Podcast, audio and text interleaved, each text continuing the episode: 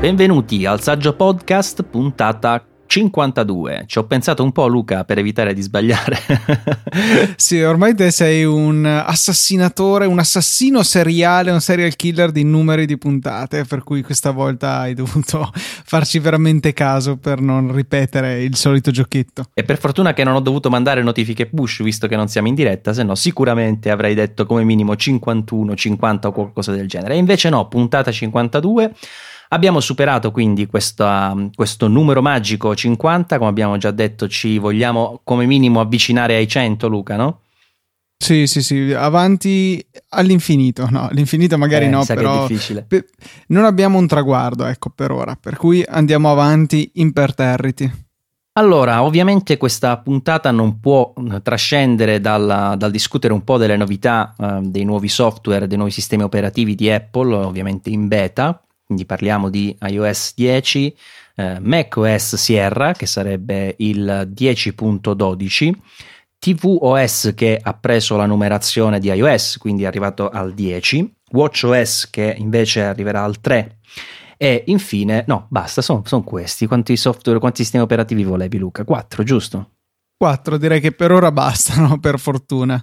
Dicevo, quello che ho provato, meglio eh, iOS 10, eh, ho provato anche ad utilizzarlo nella, come dispositivo principale, però poi devo dire che la stabilità, essendo una prima beta ancora, non, non è il massimo, quindi eh, sono dovuto tornare all'altro iPhone dove ho installato iOS 9. Eh, però ho dato un'occhiata anche a tutti gli altri sistemi operativi in particolare devo dire quello che eh, mi ha colpito, se vogliamo, di meno è tvOS, perché tolta la dark mode che onestamente ho apprezzato, magari sembra una banalità, però sul TV specie la sera a me aggrada tantissimo. E poi ho visto che eh, carina, una cosa carina nella TVS hanno un po' modificato l'app foto e riprende eh, lo stile della nuova galleria dell'app foto di iOS 10, quindi ci sono gli eventi, non so se hai avuto modo di vederli, quelli carini con um, che ti sceglie lui un'immagine, mette sopra un, una scritta, hanno un layout molto molto gradevole dal punto di vista estetico. Molto bello, non sapevo ci fosse anche sul, su TVS, sì, sì, pensavo che si limitasse alla galleria normale, insomma. No, no, li hanno riportati, come si dice, pari pari a come si vedono nella, nella, sezione, che poi non è eventi, si chiama ricordi esattamente in, in italiano questa sezione qui. E poi non so come fa, ma sceglie davvero delle foto più belle. Cioè, per esempio, io mi sono trovato con um, delle, dei ricordi, diciamo, che eh, di base non sono un granché come fotografie, perché magari erano immagini scattate così al volo. E mi credi che ha scelto come immagine di copertina eh, la più bella? Non so veramente come abbia fatto, è, un, è un miracolo. Comunque, a parte questo piccolo dettaglio, ehm, che però è simpatico perché eh, ti dà l'idea, sai, quando nelle, nelle presentazioni vedi quell'area fotografica fotografia e sembra che siano tutti dei fotografi fantastici, no? Perché le vacanze le fanno nei posti da sogno, eh, tutti bellissimi, no? e qui anche Federighi aveva ah. fatto notare questa cosa durante il keynote, era stato molto simpatico. E sai, ti dà l'impressione che anche le tue fotografie siano così, perché poi tratta un pochino l'immagine prima di metterci sopra il testo, testi anche con font differenti, insomma, è una cosa simpatica. Comunque dicevo, a parte questo dark mode, a parte questo dettaglio insomma delle fotografie che si allinea a, ad iOS, eh, devo dire non ho notato grandi differenze, anzi mi pare, ora non ricordo cosa, ma nei menu avevo trovato una piccola differenza aggiuntiva, però adesso non, non mi sovviene. Comunque non è sicuramente la, la piattaforma che eh, ha ottenuto il, il, il maggior upgrade, anche perché Luca continua a mancarci Siri. Sì, cioè siamo comunque relegati a, non avere a disposizione questa funzionalità che era un po' quelle cardine dell'Apple TV di quarta generazione. Purtroppo però non, cioè, ormai io me la sono abbastanza messa via che ci vorrà del tempo perché soprattutto per eh, richiedere i film diventa molto difficile il, mis- il mischiare inevitabile tra inglese e italiano eh, dovuto al semplice fatto che tanti film che comunque escono anche da noi hanno almeno delle parole inglesi al loro interno. Eh, mentre invece per gli americani è molto semplice è veramente raro che abbiano eh, titoli che hanno parole non inglesi. per cui diventa molto più difficile. Uh, avevano già all'epoca fatto notare come già per supportare i diversi accenti americano e inglese britannico per il riconoscimento magari del nome degli attori ci fosse andato un lavoro piuttosto consistente. Eh, ci vorrà un po' prima che anche l'italiano possa essere supportato da questo. È veramente un peccato perché eh, avevo usato un po' insomma Siri sulla Apple TV attivato con quel magheggio strano che avevamo trovato. Eh, e è veramente una funzione interessante. Non so se la userei veramente, però di per sé la trovo una funzione affascinante, è un peccato che ci manchi. Eh, sì, io anche ho il dubbio, onestamente, se mh, mm, poi ti, nella pratica uno si possa trovare ad utilizzarla o, e, e farlo comodamente. Eh, però eh, un'altra cosa che hanno aggiunto è quel discorso dell'app, l'app nuova remote, che dicevamo sì è la stessa. In effetti è la, molto simile all'app remote che conosciamo e che abbiamo visto già nelle vecchie Apple TV, in particolare la prima sezione, quella per il controllo, è, è molto simile, anche se adesso somiglia proprio un po' al telecomando, sia, sia come colori ma anche come approccio insomma, allo scorrimento nel pad superiore. Ma poi c'ha un'iconcina in cima eh, che ti dà la possibilità di aprire eh, una specie di joypad, quindi si spostano un po' i controlli in modo tale da avere un'impostazione più simile a quella di un joypad, quindi col pollice sinistro gestisci il movimento, col pollice destro hai due tasti che poi sono i due tasti che effettivamente puoi eh, utilizzare su, sull'Apple TV usando il, il, il solo Siri Remote senza andare ad adoperare un, un joypad dedicato. Quella era un'aggiunta dovuta perché in effetti i, i, giochi multiplayer erano preclusi a meno di non andare a comprare un, un ulteriore controller. Eh, o non credo che sia possibile abbinarci più telecomandi. In ogni caso, il telecomando costa una follia, tipo 80 euro, per cui eh, diciamo che non, non, era una soluzione praticabile. Così almeno chiunque abbia un iPhone può giocarci in, in maniera automatica senza che sia il produttore del gioco a dover eh, produrre di suo un'applicazione per il controllo remoto, come ad esempio aveva fatto Crossy Road, che secondo me rimane uno dei giochi più riusciti sull'Apple TV 4. Eh, appunto, se qualcuno aveva il gioco installato sull'iPhone e era connesso alla stessa rete WiFi, c'era la possibilità di controllare il secondo personaggio.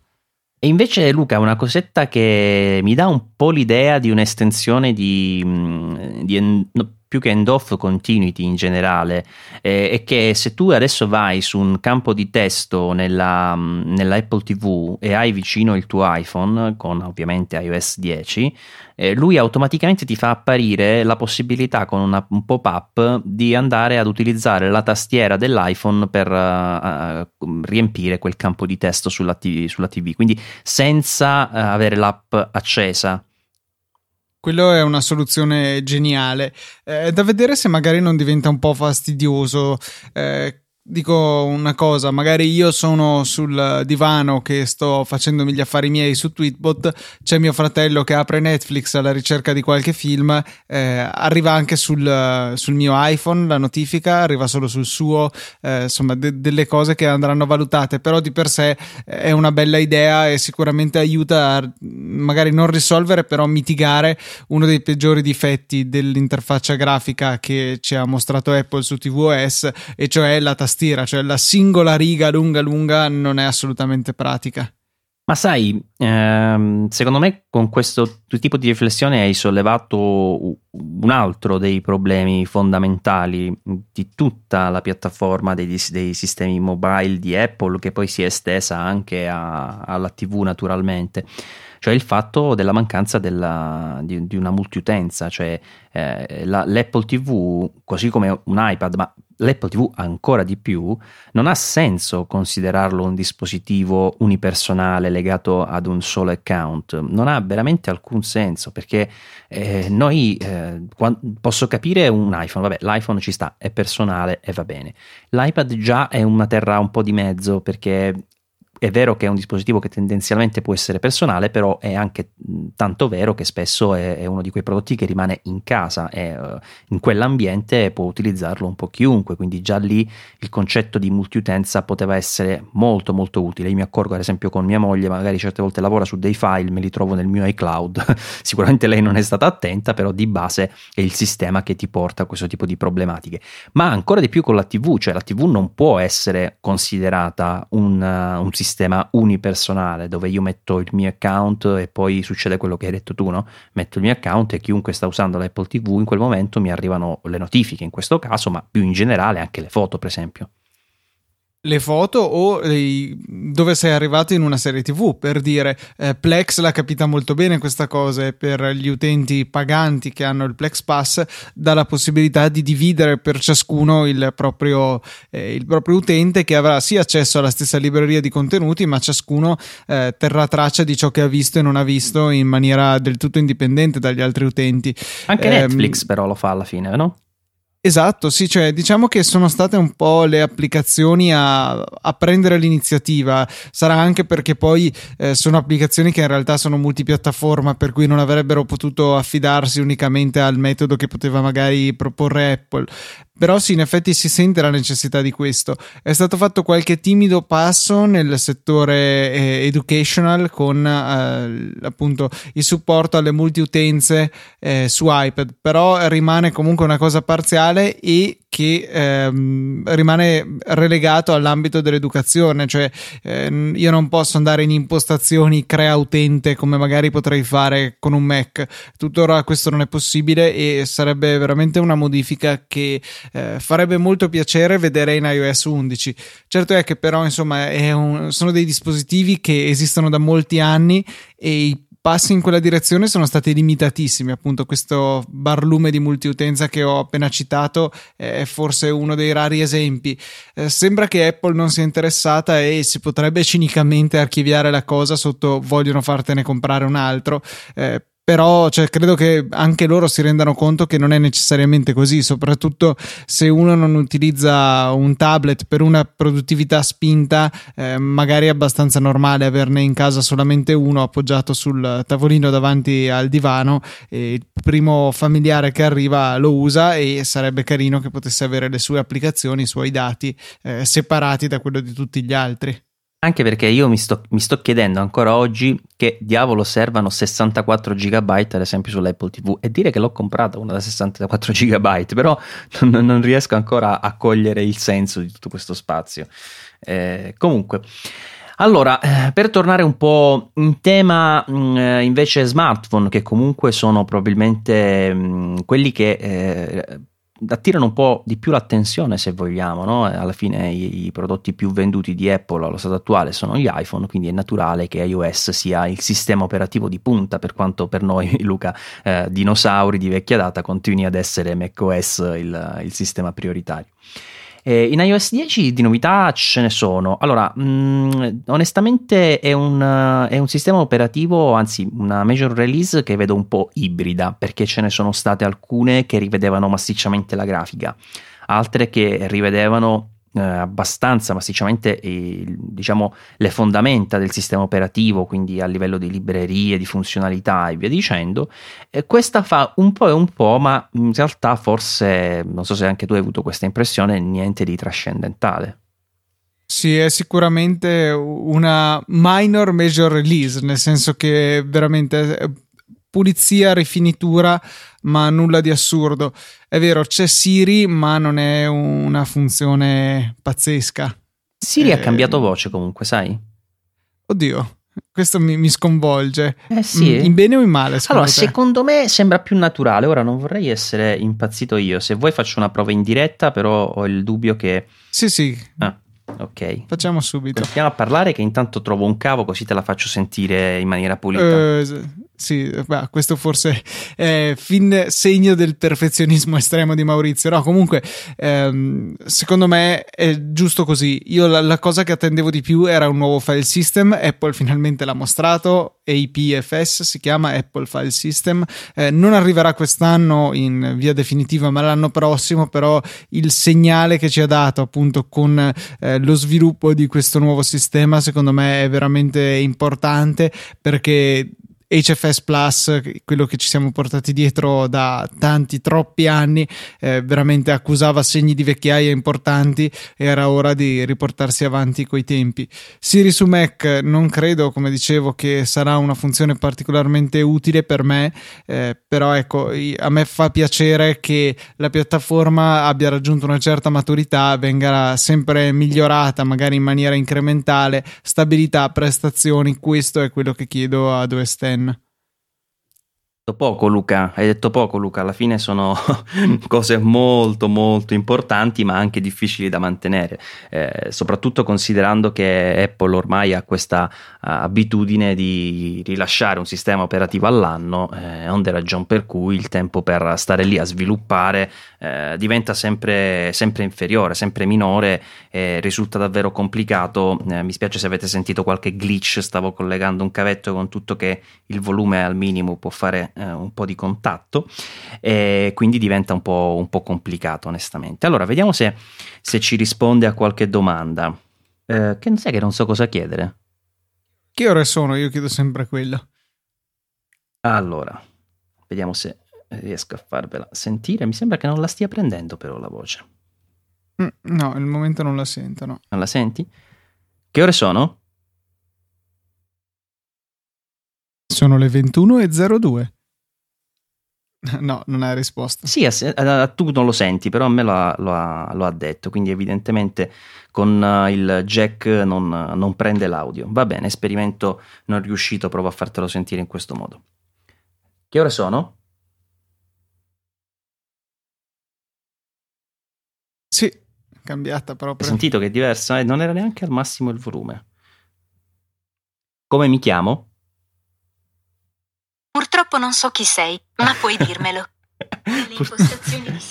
Sembra un pochino più, più, amichevole, non so se anche tu hai avuto questa impressione, un po' più dolce, diciamo, come, come, voce. Mi sembra più una voce da ragazzina quasi, penso che abbia perso qualche anno. L'hanno ringiovanita. questa, questa, mi sembra sì l'impressione che mi dà, ma anche quella inglese l'avevo sentita nel keynote e non era esattamente come me la ricordavo, anche se forse in realtà ehm, era già da più tempo che quella era stata resa più naturale, meno meccanica. Sì, sì, eh, è vero, però mm, fa, fa, una certa impressione perché poi ti abitui a, a sentire che poi Siri, Siri, io l'ho sempre considerata una donna. Cioè, non lo so perché Siri ormai per me è anche un nome da donna, quindi io dico sempre, eh, parlando di Siri, per quanto diciamo in linea eh, teorica è un assistente virtuale, quindi dovrebbe avere l'articolo maschile, però io sempre, ne ho sempre parlato al, al, femminile perché questa voce mi aveva fatto abituare a vederla in questi termini.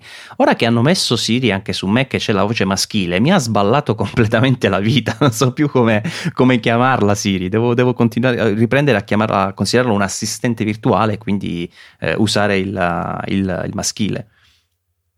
Dimmi un po' invece Maurizio, l'altra cosa che mi, mi, veramente mi interessa e mi ha colpito un sacco del keynote sono i miglioramenti di prestazione che hanno promesso per Apple Watch, che però vengono solamente dal software. Ah, Questa risata non mi fa... Eh, eh, eh. Sì, non, non, non mi piace molto, spiegami. Allora, la situazione è questa.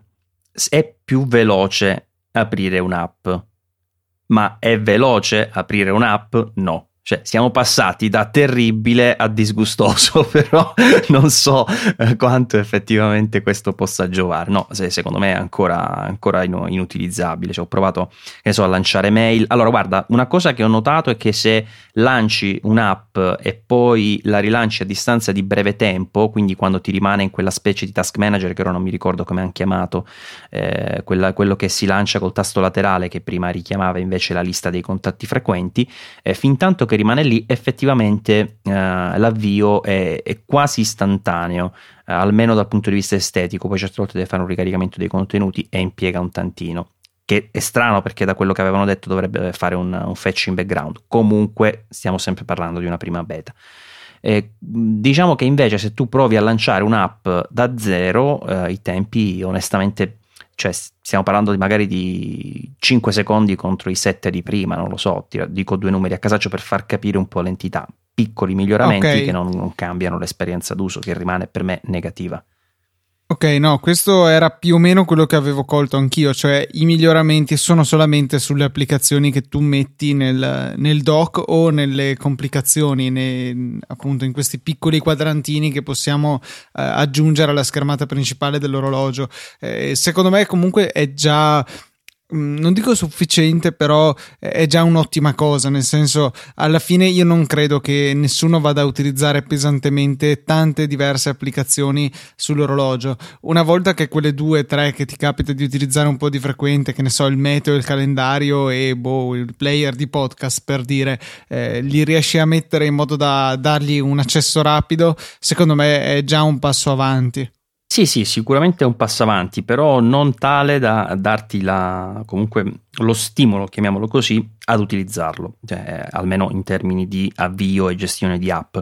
Anche perché io devo dire la verità, ogni volta che ci provo rimango deluso, eh, non per il dispositivo in sé, ma perché quello che tu immagini di poter fare eh, con uh, l'Apple Watch, alla fine ti rendi conto che in realtà non lo puoi fare con l'Apple Watch perché comunque è uno schermo troppo piccolo e a meno che non si tratta di operazioni diciamo semi guidate eh, diventa effettivamente un po', un po scomodo. Io ehm, avevo provato a utilizzare questa nuova funzione di scrittura, eh, mi pare si chiami Scribble, una roba del genere, eh, però quella per esempio non funziona, appena provi a fare una lettera crasha e si riavvia proprio tutto l'Apple Watch, quindi non sono riuscito a verificare come effettivamente se la, se la cava. Eh, l'app Companion su, su iOS eh, 10 è cambiata un po', eh, decisamente più carina, hai tutte le watch face eh, direttamente visibili ma anche modificabili dalla, dall'iPhone che onestamente è una, un ambiente eh, molto più comodo per fare questo tipo di, di, attività, quindi le puoi ricollocare via dicendo, modificare anche nelle complicazioni e via, via discorrendo, quindi eh, da questo punto di vista risu- sicuramente risulta un pochino più, più organizzato diciamo come, come ambiente complessivo. Ehm, per il resto, onestamente, non grandi cambiamenti. Quell'idea della respirazione l'ho trovata una noia in più, un po' come quella di alzati che ogni tanto arriva e ti dice eh, di fare due passi, eh, che magari certe volte gli dai, anche, eh, gli dai anche ascolto, certe volte no. Quella della respirazione invece per il momento mi dà, mi dà più noia che altro. Eh, poi, tra l'altro, WatchOS 3 ovviamente richiede iOS 10, quindi io l'ho abbinato all'iPhone che, con cui ho iOS 10, che però attualmente non è il mio iPhone principale, quindi adesso ho il telefono bloccato, diciamo così, sul, su un iPhone che rimane a casa. Quindi quando esco, eh, lo, lo, smartwatch, scusa, quindi quando esco di casa ho perso la possibilità di avere eh, l'abbinamento e le notifiche sul, sull'orologio dovrei fare un downgrade, però insomma mi, mi, mi, dà, mi, dà, un po' fastidio perché vorrei aspettare di vedere le novità delle altre beta. E invece Luca, per i cambiamenti di centro notifiche e centro di controllo su iOS, che sono quelli che secondo me impattano di più nell'esperienza utente principale, eh, tu che impressione hai avuto in base a quello che hai potuto vedere un po' in giro? Ma da, da, quello che ho visto, la cosa che mi ha colpito è, è stato il riposizionamento del, dei controlli per la riproduzione sulla seconda schermata del, eh, del, control center. Quello effettivamente non sono convinto che sia una gran mossa perché è una delle funzioni per cui lo usavo più spesso.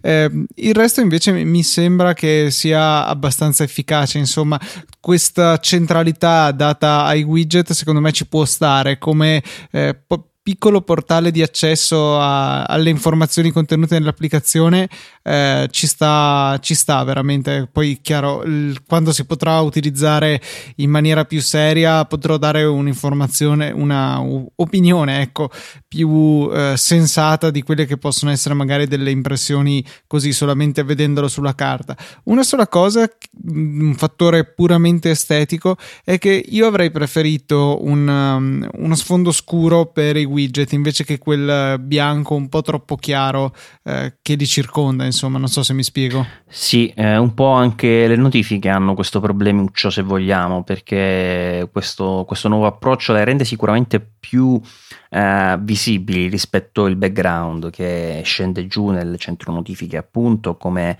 una tendina che va un po' proprio a scurire per cui avere la notifica riquadrata in chiaro te la rende ben ben visibile però mh, dà un po' fastidio mi sembra una, un po' un ritorno indietro ad un design uh, non so, è sempre flat, diciamo così, con questo, questo termine che continua ad andare di moda, eh, però eh, non so, è un po', sembra cornici, contenuti, eh, dà un po' l'idea di qualcosa di vecchio, ecco, non, non mi sembra quello stile minimale che onestamente apprezzavo di più eh, su, su, iOS 9 però c'è da dire anche che sulle modifiche estetiche si sa quando si fa l'abitudine ad una data cosa c'è bisogno di tempo per, uh, per fare l'occhio diciamo ai cambiamenti eh, non che questo significa che siano necessariamente positivi però eh, onestamente gli voglio dare ancora un po' di, di giorni insomma per, uh, per abituarmi. Eh, ritengo comunque che potrebbe migliorare tantissimo con uh, questa fantomatica dark mode che mm, sia, uh, sia l'app orologio ma anche uh, i riferimenti nel codice eccetera fanno pensare che uh, dovrebbe effettivamente essere poi disponibile nelle beta successive e poi quindi nella release finale se, se ci fosse io so già che la, la, la abiliterei immediatamente come, come, modalità di visualizzazione perché la preferisco un po' ovunque dove, dove è disponibile dicevo prima su tvOS ce l'ho già da tempo da quando è disponibile su Mac e sicuramente la, la attiverei anche su, su iOS. Eh, a me la cosa che non piace, allora per quanto riguarda il centro di controllo c'è da dire Luca che addirittura io ne ho tre schermate perché quando attivi HomeKit se ne attiva, se ne aggiunge una terza in coda, cioè la prima che contiene quindi i soliti toggle eh, che hanno questa uh, possibilità in più sulle icone in basso con la, il 3D touch di attivare delle funzionalità quali ad esempio eh, sulla torcia uh, i diversi livelli di intensità, quindi bassa, media e alta, oppure sulla fotocamera, insomma quello che sappiamo, registriamo viola, video, selfie e via dicendo. E nella seconda abbiamo poi le informazioni audio, come dicevi tu, quindi un pochino noiose perché in alcuni casi devi scorrere a sinistra e a destra. Stranamente hanno diviso anche le informazioni di AirPlay, cioè eh, la, eh, la prima schermata contiene una cosa che loro hanno chiamato schermo AirPlay, dove tu puoi selezionare ad esempio eh, l'Apple TV in particolare, forse solo quelle, da, credo di sì, perché altri dispositivi che supportano AirPlay Play come in ricezione, a meno che tu non usi delle app aggiuntive, mi pare che non ce ne siano. Eh, C'è qualche cosa, magari se uno ha tipo un Raspberry con XBMC, quelle cose lì, codi, okay. hanno la possibilità di ricevere, però in realtà non, solo, non la duplicazione dello schermo, ma solamente un video. video. La traccia video. E invece, per esempio, la AirPlay che riguarda l'audio e quindi anche i dispositivi che possono supportare solo l'audio, si trova proprio nella schermata dedicata uh, alla seconda schermata che è quella dedicata a tutto quello che riguarda il suono. La terza, che ti dicevo prima, si attiva se tu hai abilitato HomeKit Uh, perché ecco questo è uno degli aggiornamenti secondo me più importanti di iOS 10 uh, c'è la possibilità come già in iOS 9 anche se un po' nascosta di crearti la tua casa e lì dentro inserire tutti i dispositivi di domotica compatibili con HomeKit.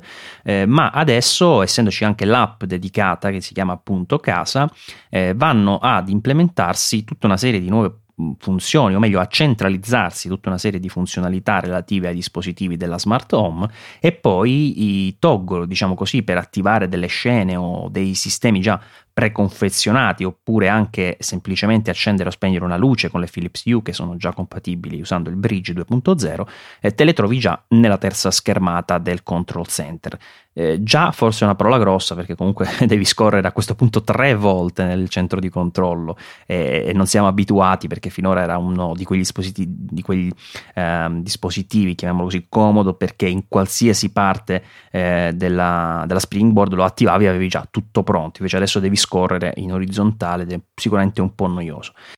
Sarebbe stato comodo, secondo me, partire dalla schermata centrale e mettere, che ne so, a sinistra HomeKit e a destra la riproduzione musicale. Per cui, eh, per essere a una corsa, un swipe di distanza da entrambe queste funzioni, invece che rischiare di doverlo fare due volte nel caso dell'ultima pagina.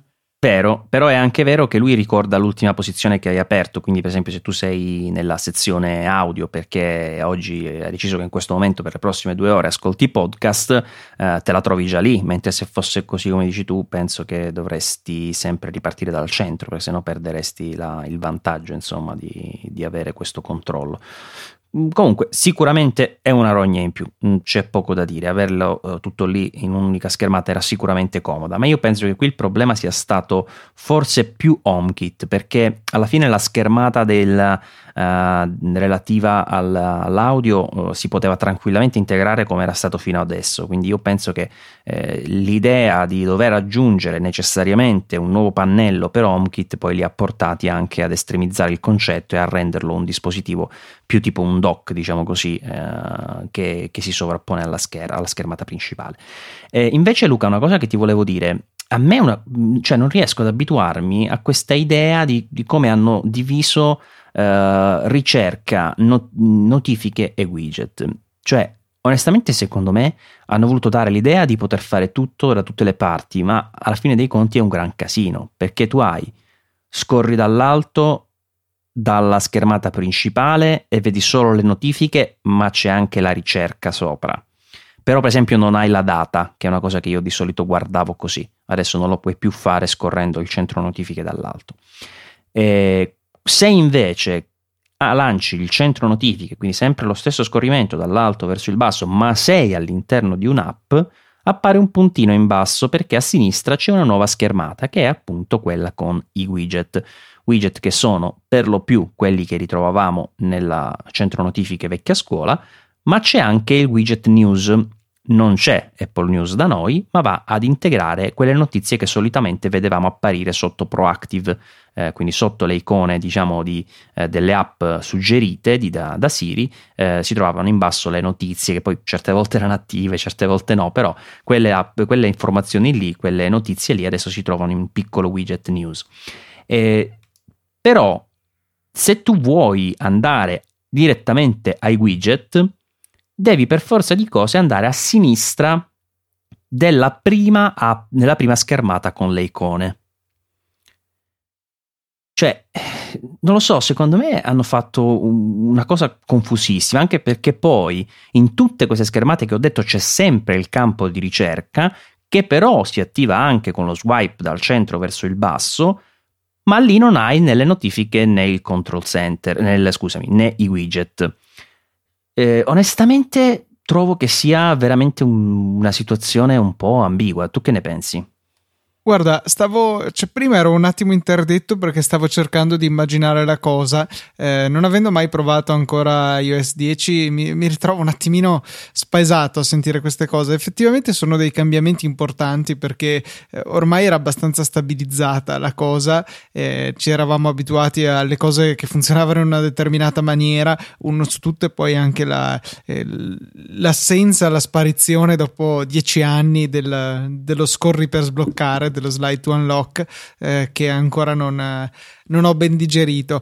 Per cui sì, anche questo lo archivio la voce, devo provarlo, però visto così, raccontato così, sembra che effettivamente ci sia lo spazio per più di qualche eh, magari incomprensione iniziale. Sicuramente c'è da farci l'abitudine, da vedere se poi dopo averlo usato per qualche mese continuerà a esserci questo senso di spaesamento o se invece abituandosi diventa una cosa del tutto naturale. Sì, mm, io dico in questa prima fase ti dico eh, l'unica cosa che ho trovato fastidiosa è che mh, mm, molto spesso apro magari il centro notifiche sul vecchio iOS perché ho il widget di U-Mode o comunque delle Philips U insomma per accendere rapidamente o spegnere determinate luci o scene quando non mi va di parlare a Siri. E, ehm, e questa cosa adesso dal centro notifiche non lo posso più fare perché non ci sono i widget a meno che tu non sia all'interno di un'app. Quindi o ti devi trovare a lanciare un'app apposta random per avere questa funzione, oppure devi ricordarti che se sei in una schermata, ad esempio la terza, la quarta della home screen, se premi una volta il tasto Uh, home ti, to- ti, porta alla prima schermata e poi scorri a sinistra e poi sei arrivato ai widget dove hai uh, quindi il, il, tuo bel uh, plugin di U-Mode per andare ad, ad azionare le varie luci. Sicuramente un passaggio in più come minimo. Sì, bravissimo, sicuramente un passaggio in più e poi mi hai fatto venire in mente che eh, i widget si trovano anche a sinistra della schermata di blocco, quando, quando, dicevi che non c'è più lo slide to unlock. Onestamente lo slide to unlock non mi manca, perché diciamoci la verità, ormai quando mai utilizzavi lo slide to unlock? Eh, touch ID, metti il dito e si sblocca il dispositivo. Fuori dalla doccia con le dita umide, che non mi funziona il touch ID, quella è la situazione principale. Ah, ok. Eh, effettivamente per quello non ho, non ho una risposta, ci devo pensare, però effettivamente hai ragione. Eh, però onestamente di quello, a parte questo caso specifico, mh, mm, non ne ho avvertito la mancanza.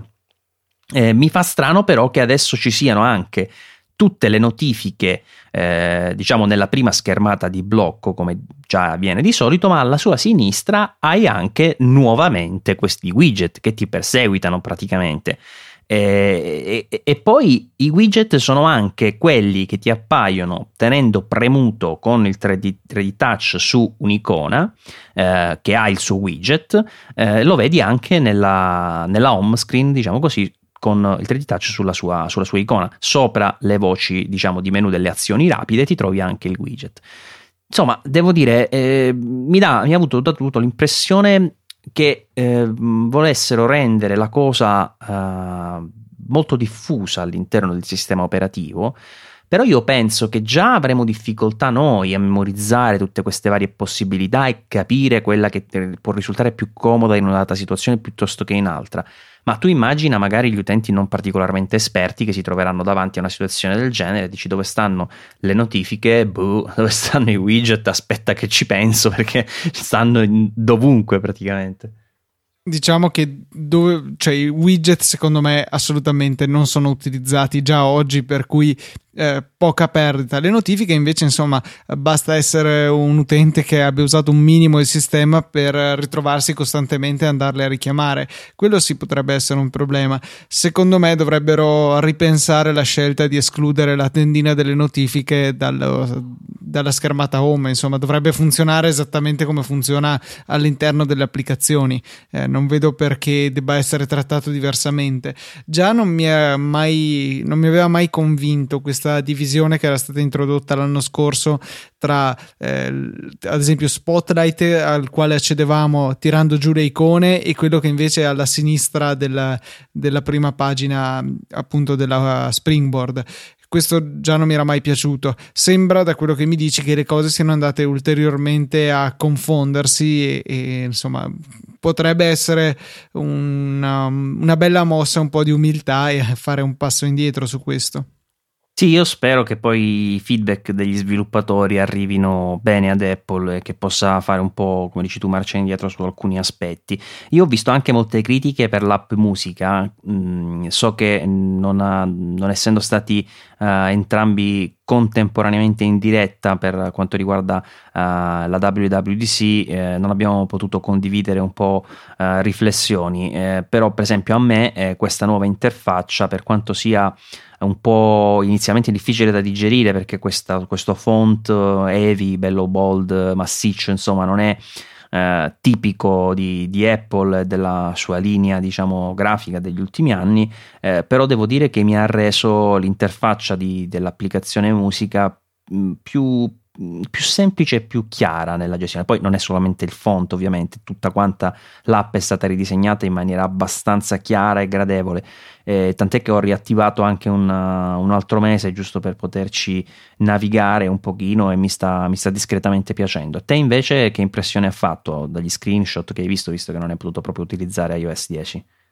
Guarda, eh, ti devo riprendere quello che forse è stato un tweet in cui l'ho letto, che assomiglia tantissimo a prendere un editor di testo, cominciare a scrivere una struttura di pagina HTML e avere i vari tag senza metterci il CSS. Quindi tutti i tuoi bei titoli H1 o H2 eh, hanno più o meno l'aspetto in cui. Ma no, eh, a parte che quelli escono con font serif, quindi non è vero. Gi- giusto, però insomma, come eh, rapporti tra gli elementi, secondo me abbastanza ci assomigliava. Eh, devo dire che mi sembra che sprechi molto spazio però quelle, quell'interfaccia, poco densa di informazioni. Eh, l'estetica, ma mh, penso che potrei abituarmici, per quanto veramente non la uso mai l'applicazione musica perché uso sempre Spotify e soprattutto adesso che abbiamo dei piani famiglia così convenienti anche su Spotify e non... Um, appunto non, non, sono un grande utilizzatore dell'applicazione musica già da quando l'avevano rivista, cos'era in iOS 8.4 mi pare che era stato il primo stravolgimento e mm, sono d'accordo con l'idea di cercare di semplificarla, renderla più accessibile, mettere in primo piano le cose che veramente si usano e far sparire le robe inutili tipo Connect. Ehm, però eh, non so se questa mossa è stata risolutiva. Eh, lo sapranno dire gli utenti una volta che l'avranno utilizzata a lungo, ma diciamo che il primo impatto è me dal mio punto di vista, insomma, non grido né al miracolo né al disastro, eh, qualcosa nel mezzo e se devo appunto fare una critica solamente estetica, secondo me sono un po' troppo vuote queste schermate da quello che ho visto. Sì, però devo anche dirti che dal punto di vista del design i vuoti sono importanti mh, quanto se non più dei pieni, cioè eh, vero, sono vero. comunque elementi che servono per dare chiarezza, distinzione, respirare gli, gli, altri elementi che poi sono disponibili in pagina. Non è un capolavoro di design, sono d'accordo, però onestamente trovo che nella sua semplicità sembra quasi un quotidiano, ecco forse l'idea che dicevi tu prima del, del, dell'HTML con gli H1 eccetera eh, trova un corrispettivo in questo discorso qui, sembra quasi un po' l'app news se vogliamo, no? con i titoli, eh, le immagini chiare, Se, sembra un feed RSS va, uh, di, di, di, di, notizie, eh, dove però alle notizie corrispondono degli album musicali o dei, dei album musicali o dei brani. Eh, io lo sto trovando discretamente migliorato, devo dire, anche io sono un, un, utilizzatore massiccio di Spotify da diverso tempo, anche prima del discorso piano famiglia, però eh, gli ho voluto dare una, una, chance. A proposito di testi grandi, ma anche tu noti che è enorme eh, il menu laterale di Spotify, ci sono quelle scritte cerca la tua musica che sono enormi, tipo prendono quattro scritte metà, metà telefono. È vero, sono veramente grandi, grandi, ma sono temporanee. Ricordiamoci che dovrà arrivare prima o poi anche da noi il redesign di Spotify che riporta una molto più pratica eh, barra dei tab in fondo rispetto all'hamburger eh, menu che abbiamo appunto al momento. Lo trovo molto scomodo come accesso quello che c'è adesso e quei, quelle scritte enormi, se non altro, aiutano un po' a, a raggiungere aggiungere le diverse sezioni, dato che alla fine non è che ci fossero 100.000 voci, per cui averle tutte piccoline ammassate in cima non aveva neanche tutto questo senso. Almeno con un font più grande, eh, appunto, si può, rapid- cioè, si può meglio, magari in condizioni in cui non puoi guardare bene il telefono, tipo col, con l'iPhone attaccato alle bocchette dell'aria in macchina, puoi più comodamente andare a cambiare la riproduzione. Però sì, eh, effettivamente richiama abbastanza quello stile. Salto di pali in frasca, mi è venuto in mente parlando di queste interfacce su, su, iPhone che ultimamente ho provato due dispositivi, entrambi relativi alla, alla musica, quindi una, un Bose Sound Touch il 10 e poi una, un Harman Kardon Aura e, e entrambi l'app diciamo companion insomma di abbinamento su, su iPhone eh, eh, non è ancora ottimizzata agli schermi di iPhone 6 eh, 6S Plus eccetera eccetera. Quindi è rimasta all'iPhone 5 di, di mille anni fa. Io mi chiedo come sia possibile che una, un'azienda come Bose come Harman Kardon eh, si perda per uh, non aggiornare un'app con gli schermi di, di, dei dispositivi iPhone che non si può neanche più dire recenti, si, si parla ormai di quanto? Di 18 mesi più o meno, no?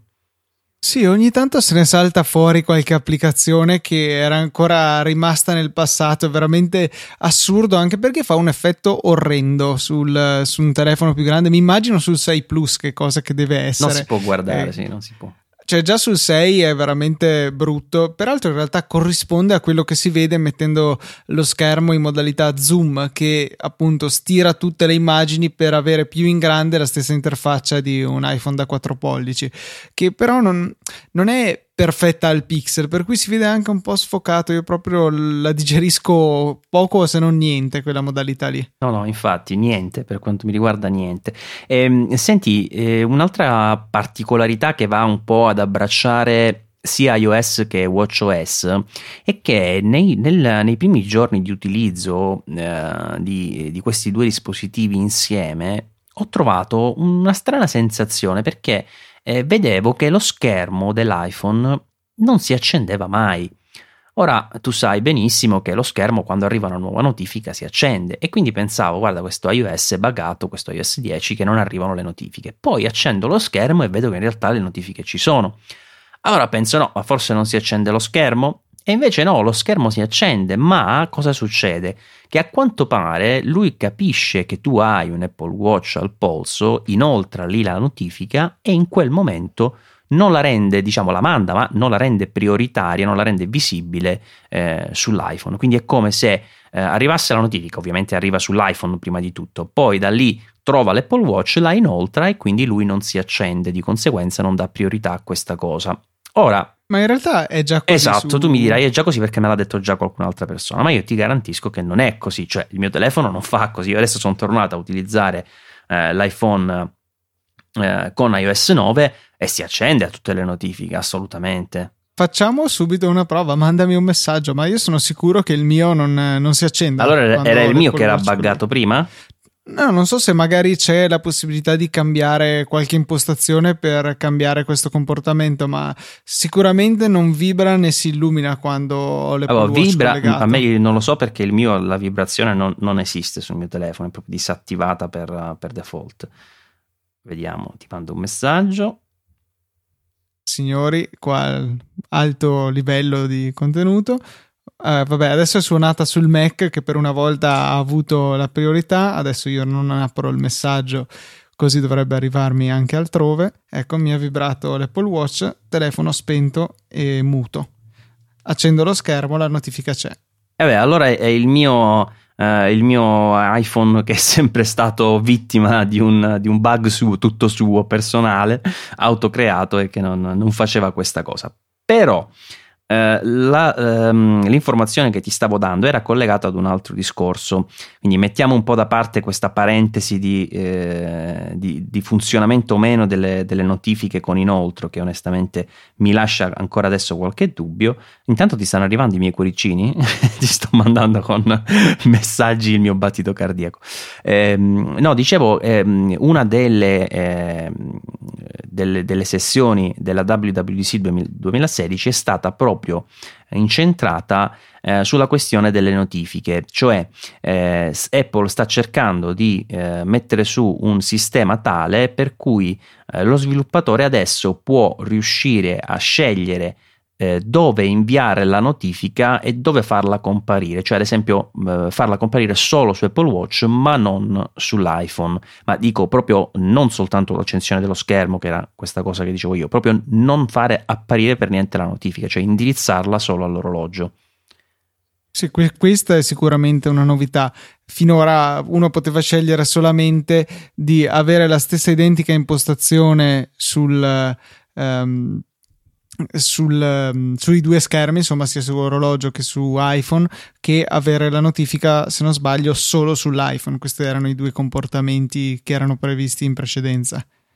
Quindi sicuramente un po' di passi avanti nella gestione di questo dispositivo che eh, io continuo, quando qualcuno mi chiede lo compro un Apple Watch, io di base dico di no, eh, però onestamente è un dispositivo che se non indosso un po' mi manca, cioè anche oh, in questi due o tre giorni in cui lo sto utilizzando senza le notifiche, perché come ti dicevo quando esco di casa eh, l'iPhone che ha iOS 10 lo lascio lì eh, ed è ehm, quindi senza la possibilità di ricevere le notifiche, però comunque è un dispositivo che trovo utile, trovo utile per la velocità con cui metti un timer, eh, trovo utile per la possibilità di avere una visualizzazione molto chiara e completa di tutte quelle che sono le informazioni, anche della banalissima data e ora, ma del meteo piuttosto che, eh, anche se poi quando esci di casa ovviamente non si aggiornerà più, ehm, ed, ed, o, oppure delle, delle attività insomma che hai sul calendario. Insomma, per me è un dispositivo che, seppure magari per poche cose, è utile Sì, eh, sono d'accordo, è utile, ma non so se lo ricomprerei se non lo avessi in questo momento. Diciamo no, io sì, una... io sì, io sì, sono sicuro che lo ricomprerei. Anzi, sono eh, piuttosto incuriosito di provare mh, gli smartwatch con Android Wear 2 perché la prima generazione mi aveva un po' uh, un po' deluso. Devo dire che lì Apple è arrivata e ha tirato un sbam, una botta grossissima agli smartphone, agli smartwatch che sono arrivati prima del suo Apple Watch, perché effettivamente è arrivata con una concezione, per quanto da migliorare è semplice, però eh, sicuramente più completa e funzionale. Eh, mi auguro che Android Wear con la seconda generazione migliori anche perché poi io, come sai, utilizzo spesso dispositivi Android e mi piacerebbe ogni tanto avere uh, uno smartwatch diverso dall'Apple Watch perché ad oggi l'Apple Watch a me ancora non piace, cioè eh, sì, mi sono abituato, però non è un bello orologio, cioè inteso come orologio è brutto.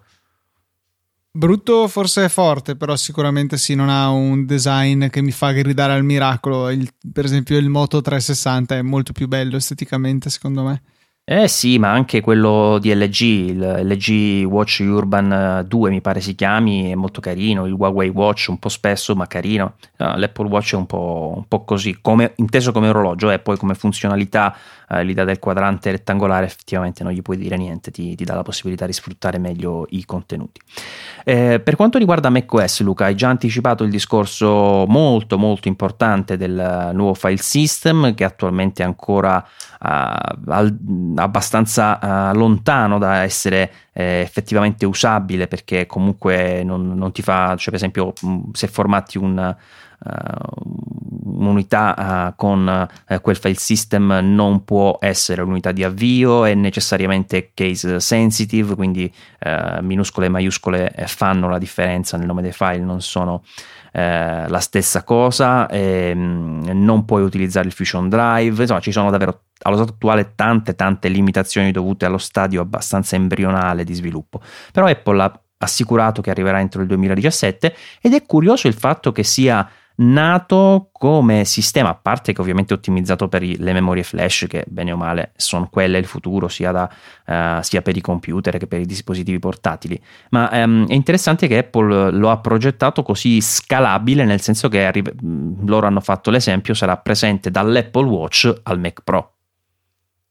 Sì, eh, questa è una caratteristica che boh, per certi versi manca in realtà a tanti altri eh, file system concorrenti. Una delle cose su cui sicuramente porranno l'accento è l'efficienza energetica, oltre alla privacy, quindi con la, la criptografia che è una funzionalità nativa.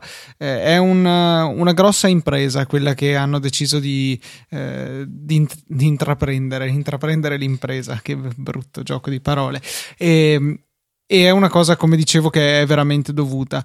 C'è ancora qualcosina che manca, eh, ne ho parlato abbastanza a lungo in Easy Apple e credo che Fede si fosse addormentato intanto che facevo il mio monologo. Però non l'ho sentita, eh, ma deve ancora uscire la puntata? Sì, sì, è quella che uscirà ah, domani. Ah, ecco. eh, e, e, niente, cioè secondo me è finalmente è dovutissima come cosa e getterà delle solide basi per il futuro. Magari non 30 anni, per favore, facciamo 15 questo giro, eh, però eh, sicuramente un file system moderno non era più rimandabile.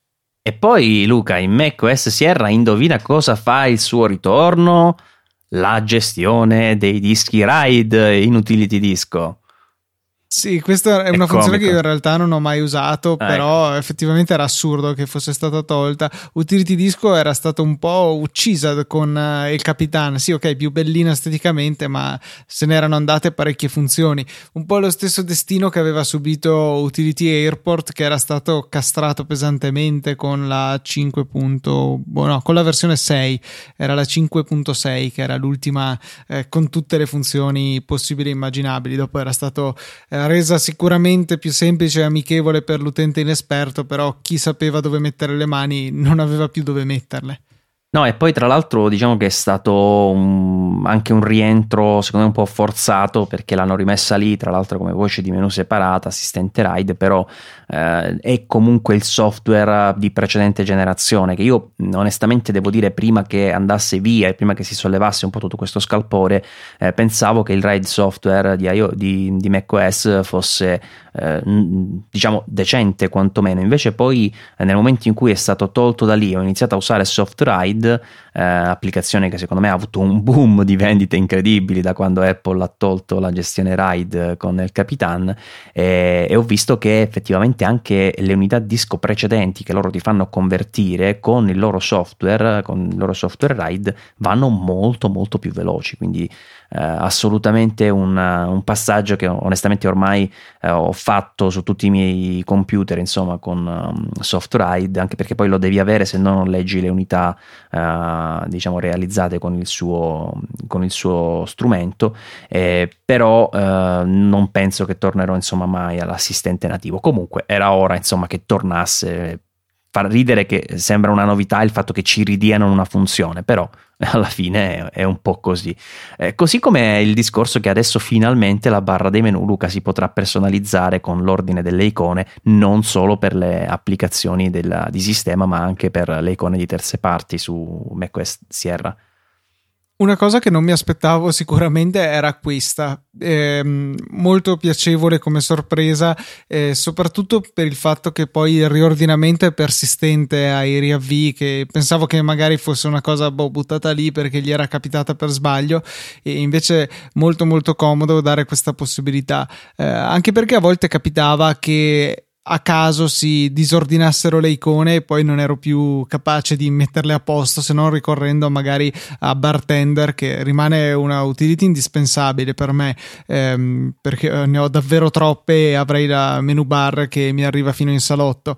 Eh, però ecco fa piacere vedere questo questa aggiunta di una funzione che magari è semplice, che a loro non ha richiesto troppo tempo, ma che per i power user, insomma, è qualcosa di veramente con un certo valore. Beh, adesso ti sfido, visto che hai detto così, voglio vedere quante icone hai nella barra dei menu, cioè sono veramente curioso. Eh, ti, se vuoi ti, ti, dico le mie, non ci metto molto. Guarda, ciò, vabbè, a parte quelle di sistema, centro notifiche spotlight, neanche te le dico. Eh, poi ho per esempio il calendario di iStat Menu perché mi piace vedere l'iconcina con il, il giorno del mese. Eh, wifi Bluetooth audio non ti interessa. Esempio di iStat Menu ho la banda in up e in down con poi una serie di informazioni dentro. Sempre da iStat Menu eh, ho eh, il diagramma barre delle CPU con l'utilizzo delle, dei singoli 6 core.